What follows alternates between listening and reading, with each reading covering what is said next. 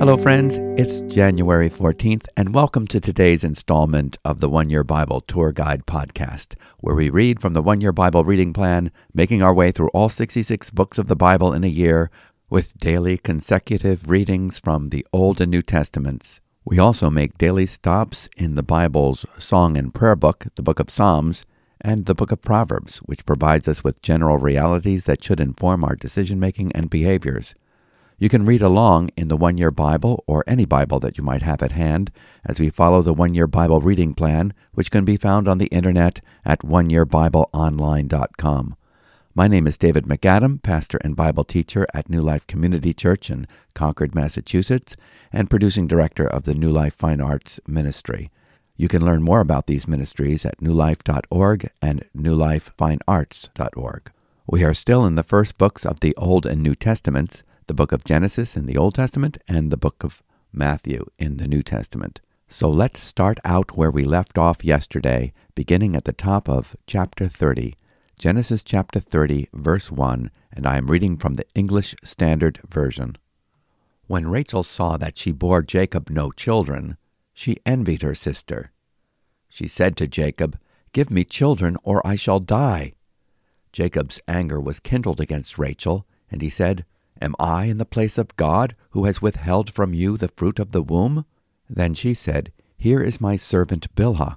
Go into her, so that she may give birth on my behalf, that even I may have children through her. So she gave him her servant Bilhah as a wife, and Jacob went into her, and Bilhah conceived and bore Jacob a son. Then Rachel said, God has judged me, and has also heard my voice and given me a son. Therefore she called his name Dan. Rachel's servant Bilhah conceived again and bore Jacob a second son. Then Rachel said, With mighty wrestlings I have wrestled with my sister and have prevailed. So she called his name Naphtali. When Leah saw that she had ceased bearing children, she took her servant Zilpah and gave her to Jacob as a wife. Then Leah's servant Zilpah bore Jacob a son, and Leah said, Good fortune has come. So she called his name Gad. Leah's servant Zilpah bore Jacob a second son. And Leah said, Happy am I, for women have called me happy. So she called his name Asher. In the days of wheat harvest, Reuben went and found mandrakes in the field and brought them to his mother Leah. Then Rachel said to Leah, Please give me some of your son's mandrakes.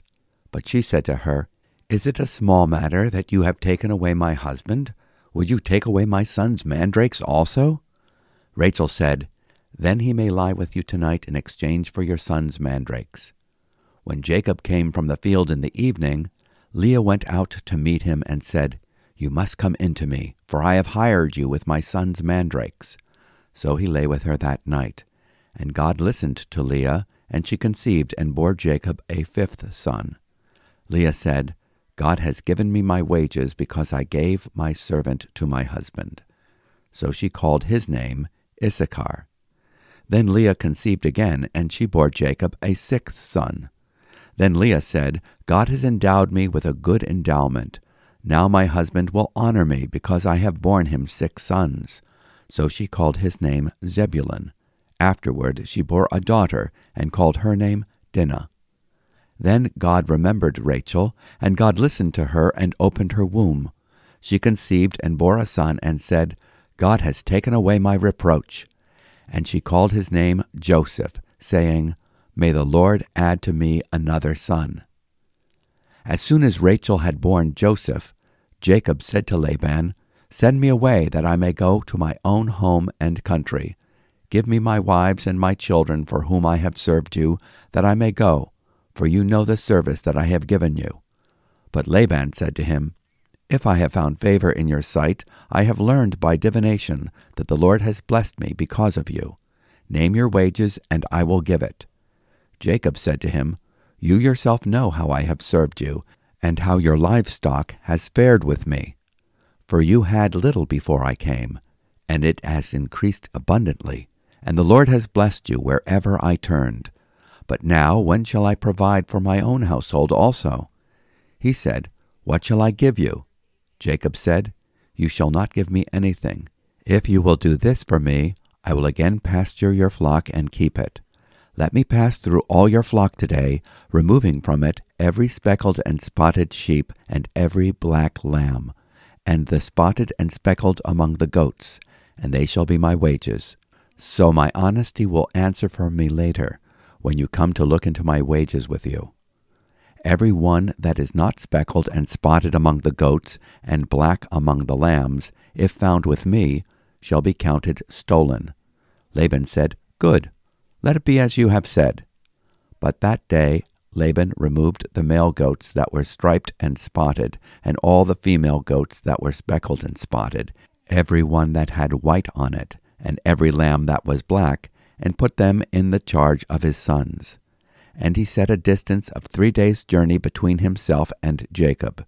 And Jacob pastured the rest of Laban's flock. Then Jacob took fresh sticks of poplar and almond and plane trees, and peeled white streaks in them, exposing the white of the sticks. He set the sticks that he had peeled in front of the flocks in the troughs, that is, the watering places, where the flocks came to drink. And since they bred when they came to drink, the flocks bred in front of the sticks, and so the flocks brought forth striped, speckled, and spotted. And Jacob separated the lambs, and set the faces of the flocks toward the striped and all the black in the flock of Laban. He put his own droves apart, and did not put them with Laban's flock. Whenever the stronger of the flock were breeding, Jacob would lay the sticks in the troughs before the eyes of the flock, that they might breed among the sticks. But for the feebler of the flock he would not lay them there. So the feebler would be Laban's, and the stronger Jacob's. Thus the man increased greatly, and had large flocks, female servants and male servants, and camels and donkeys. Chapter 31 Jacob flees from Laban. Now Jacob heard that the sons of Laban were saying, Jacob has taken all that was our father's, and from what was our father's he has gained all this wealth. And Jacob saw that Laban did not regard him with favor as before. Then the Lord said to Jacob, Return to the land of your fathers and to your kindred, and I will be with you. So Jacob sent and called Rachel and Leah into the field where his flock was, and said to them, I see that your father does not regard me with favor as he did before, but the God of my father has been with me. You know that I have served your father with all my strength, yet your father has cheated me and changed my wages ten times. But God did not permit him to harm me. If he said, The spotted shall be your wages, then all the flock bore spotted.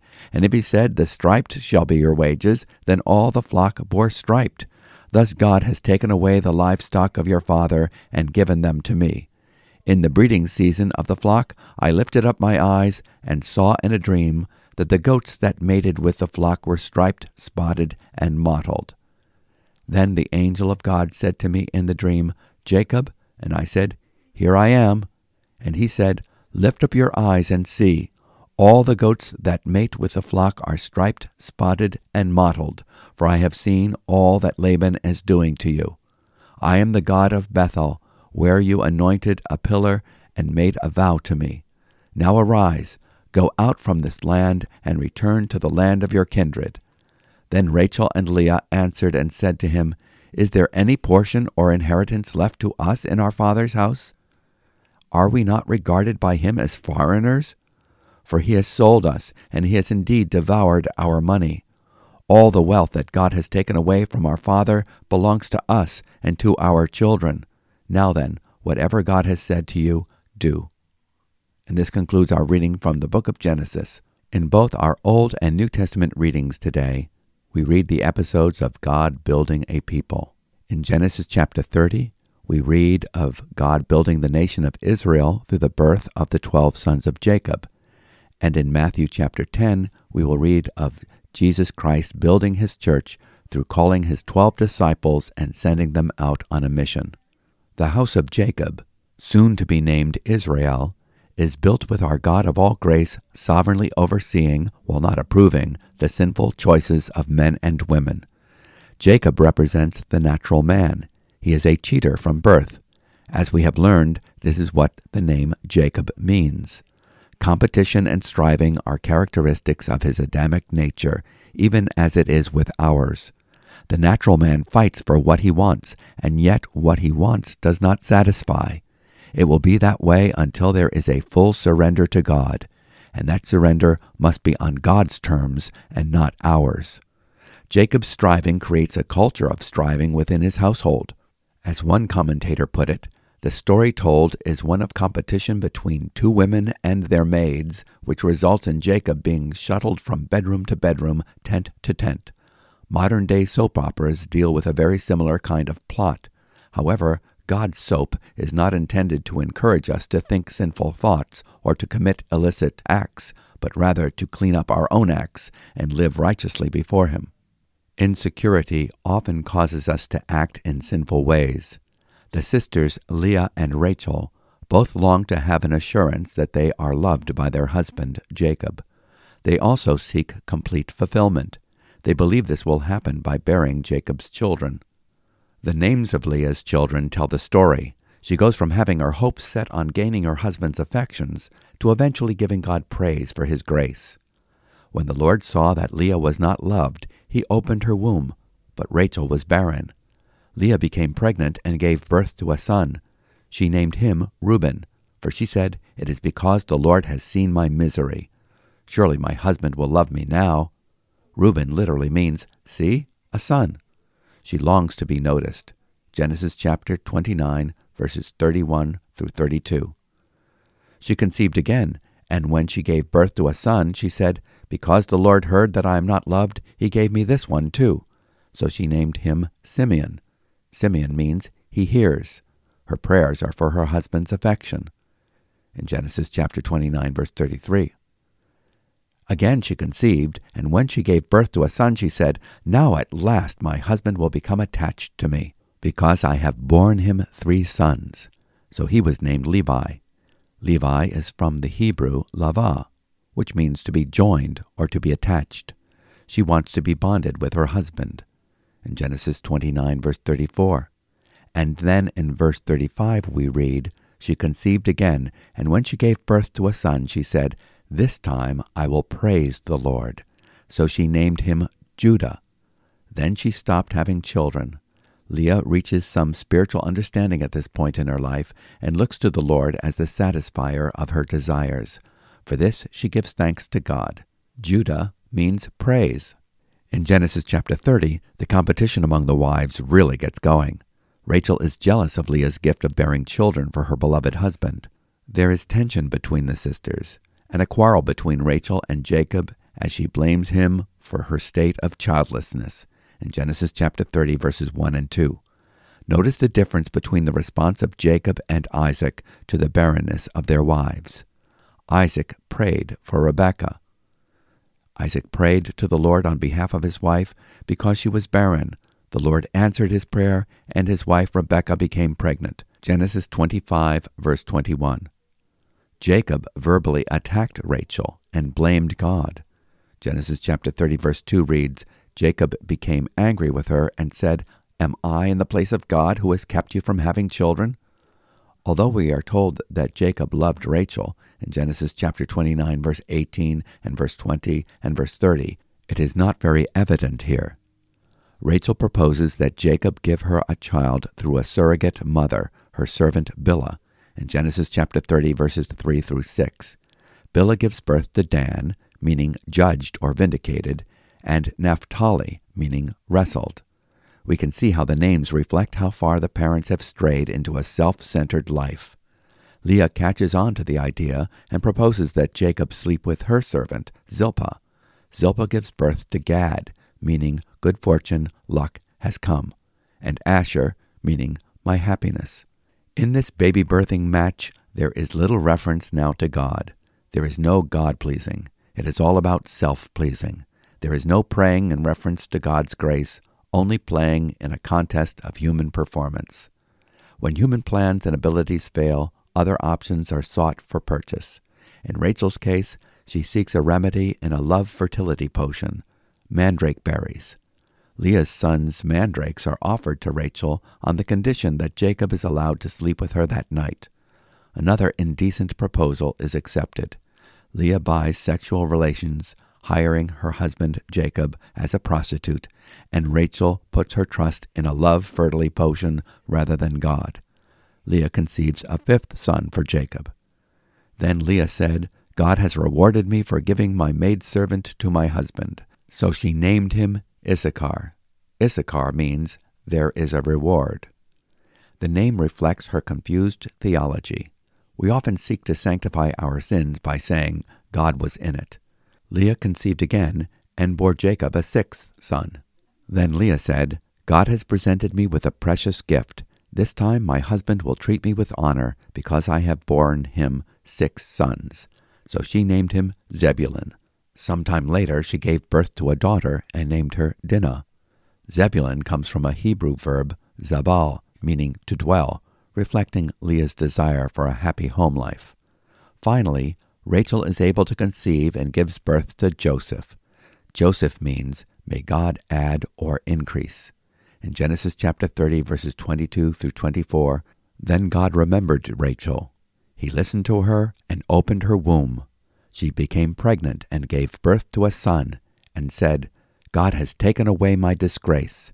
She named him Joseph, and said, May the Lord add to me another son. The day came for Jacob to leave Laban. There were circumstantial indications that it was the right time to go. Laban, who only had daughters when Jacob arrived, most likely gave him firstborn son privileges, making him his legal heir now that Laban had sons, this inheritance would be split. The sons would resent any depletion of that inheritance amount. Jacob also needed sufficient wealth to support his family. In spite of Jacob's manipulations and superstitions, such as visualizing and mating misconceptions, which were ultimately of no benefit, God blessed Jacob in spite of himself. Now let's move on to our next stop in our Bible reading tour the New Testament, Gospel of Matthew, chapter 10, beginning with verse 1. And we go from the births of the twelve sons of Jacob to the calling of the twelve disciples of Jesus. The twelve apostles, Matthew chapter 10. And he called to him his twelve disciples, and gave them authority over unclean spirits, to cast them out, and to heal every disease and every affliction. The names of the twelve apostles are these First, Simon, who is called Peter and Andrew his brother, James the son of Zebedee, and John his brother, Philip and Bartholomew, Thomas and Matthew the tax collector, James the son of Alphaeus, and Thaddeus, Simon the zealot, and Judas Iscariot, who betrayed him. Jesus sends out the twelve apostles. These twelve Jesus sent out, instructing them Go nowhere among the Gentiles, and enter no town of the Samaritans, but go rather to the lost sheep of the house of Israel. And proclaim as you go, saying, The kingdom of heaven is at hand. Heal the sick, raise the dead, cleanse lepers, cast out demons. You received without paying, give without pay. Acquire no gold or silver or copper for your belts, no bag for your journey or two tunics, or sandals, or a staff, for the laborer deserves his food. And whatever town or village you enter, find out who is worthy in it, and stay there until you depart. As you enter the house, greet it. And if the house is worthy, let your peace come upon it. But if it is not worthy, let your peace return to you. And if anyone will not receive you or listen to your words, shake off the dust from your feet when you leave that house or town. Truly I say to you, it will be more bearable on the day of judgment for the land of Sodom and Gomorrah than for that town. Behold, I am sending you out as sheep in the midst of wolves. So be wise as serpents and innocent as doves. Beware of men, for they will deliver you over to courts and flog you in their synagogues, and you will be dragged before governors and kings for my sake, to bear witness before them and the Gentiles. When they deliver you over, do not be anxious how you are to speak or what you are to say, for what you are to say will be given to you in that hour. For it is not you who speak, but the Spirit of your Father speaking through you. Brother will deliver brother over to death, and the father his child, and children will rise against parents and have them put to death, and you will be hated by all for my name's sake. But the one who endures to the end will be saved. When they persecute you in one town, flee to the next, for truly I say to you, you will not have gone through all the towns of Israel before the Son of Man comes. And this concludes our reading from today's portion from the New Testament, the Gospel of Matthew. In our reading from Genesis, we witnessed the naming of the twelve patriarchs of Israel. In the Gospel of Matthew, chapter 10, we witness the naming of the twelve apostles of Jesus in Matthew chapter 10, verses 2 through 4. As we compare the lists of the twelve disciples in the Synoptic Gospels, Matthew chapter 10 verses 2 through 4, Mark chapter 3 verses 16 through 19, and Luke chapter 6 verses 14 through 16, and the book of Acts in chapter 1 verse 13, we will note that Simon Peter heads every list. James and John, the sons of Zebedee, or Andrew, Peter's brother, take the follow-up positions and become the first group of four. The second group of four in these four lists are Philip, Bartholomew, otherwise called Nathanael, Matthew, and Thomas. The third group of four in these four lists are James, son of Alphaeus, Thaddeus, Simon the Zealot, also called Simon the Cananean, and Judas Iscariot, who betrayed Jesus. The twelve were sent out with specific instructions to preach the same message that Jesus was preaching. Repent, for the kingdom of heaven is at hand. Matthew chapter 3 verse 2. They were given authority to do miracles that would signal that the Messiah had come and direct people's attention to Jesus. It was Jesus who was causing the miracles that had been prophesied by Isaiah 700 years earlier as the works that would accompany the Messiah. Say to those with anxious heart, Take courage, fear not. Behold, your God will come with vengeance. The recompense of God will come, but he will save you. Then the eyes of the blind will be opened, and the ears of the deaf will be unstopped. Then the lame will leap like a deer, and the tongue of the mute will shout for joy. For waters will break forth in the wilderness and streams in the Arabah. Isaiah chapter 35, verses 4 through 6. The miracles that the twelve disciples were sent out to perform paralleled the miracles that Jesus had already done in the earlier chapters of the Gospel of Matthew, chapters 8 and 9. These were the miracles of healing the sick, cleansing the leper, casting out demons, and raising the dead. In other words, these were the miracles signaling the Messiah's arrival. The good news they proclaimed was only the first chapter of the story. The prophesied king, who perfectly exhibited God's rule, the kingdom of heaven was here. The instructions that Jesus gave the twelve are mission specific and were not assigned to every one of the disciples' future post resurrection evangelistic campaigns. They are not to be confused with Christ's commission to his disciples today. Jesus had not yet died on the cross for our sins or been raised, triumphing over death. The disciples did not yet have the full gospel message. Our commission is the Great Commission of Matthew chapter 28, verses 19 through 20, not Matthew chapter 10, verse 1. Their evangelistic campaign was directed to Jews only and to herald that the kingdom of God was near because the King, Jesus, the King of the Jews, had arrived. Our commission is not to just announce that Jesus is here, but we are to proclaim the good news of who Jesus is and what he has done to save sinners. We beg people to be reconciled to him by putting their trust in his saving work on the cross in 2 Corinthians chapter 5 verses 19 through 21, repenting of their sin and receiving him as he is, the word made flesh, God incarnate, the only true Lord and Savior in John chapter 1 verse 12. Matthew chapter 28, verses 19 through 20.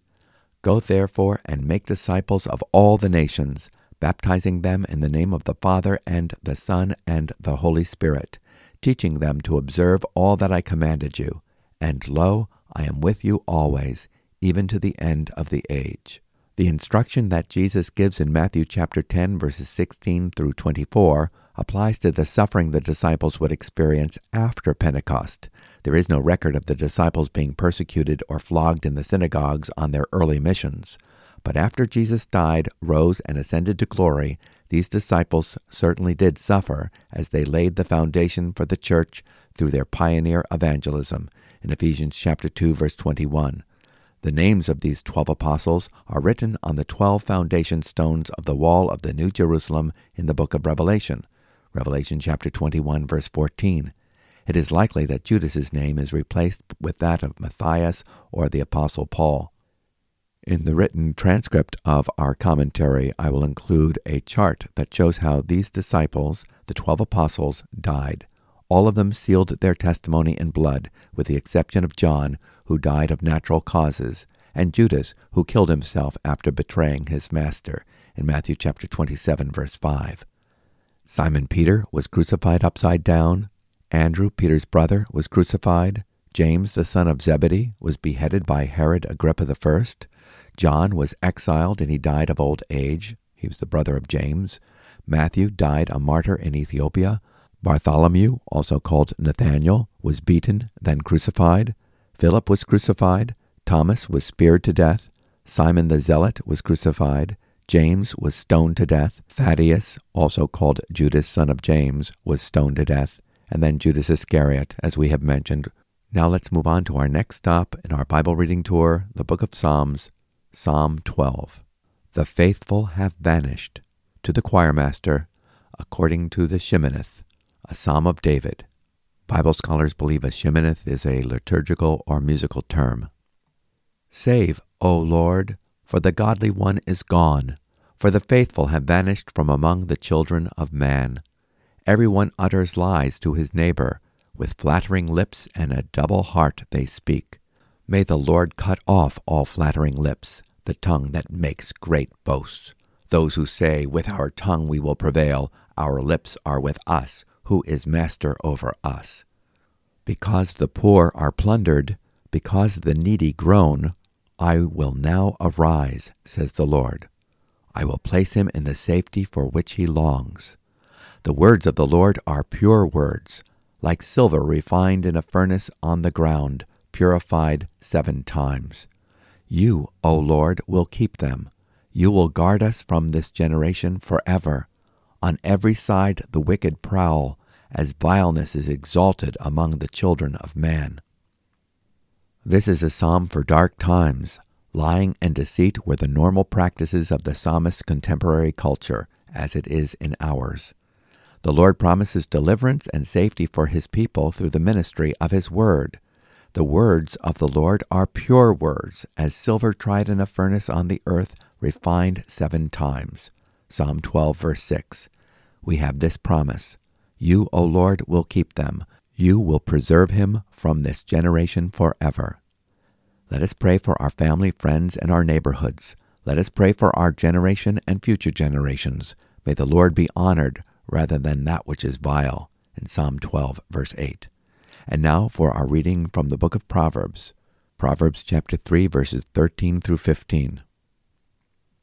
Blessed is the one who finds wisdom and the one who gets understanding. For the gain from her is better than gain from silver, and her profit better than gold.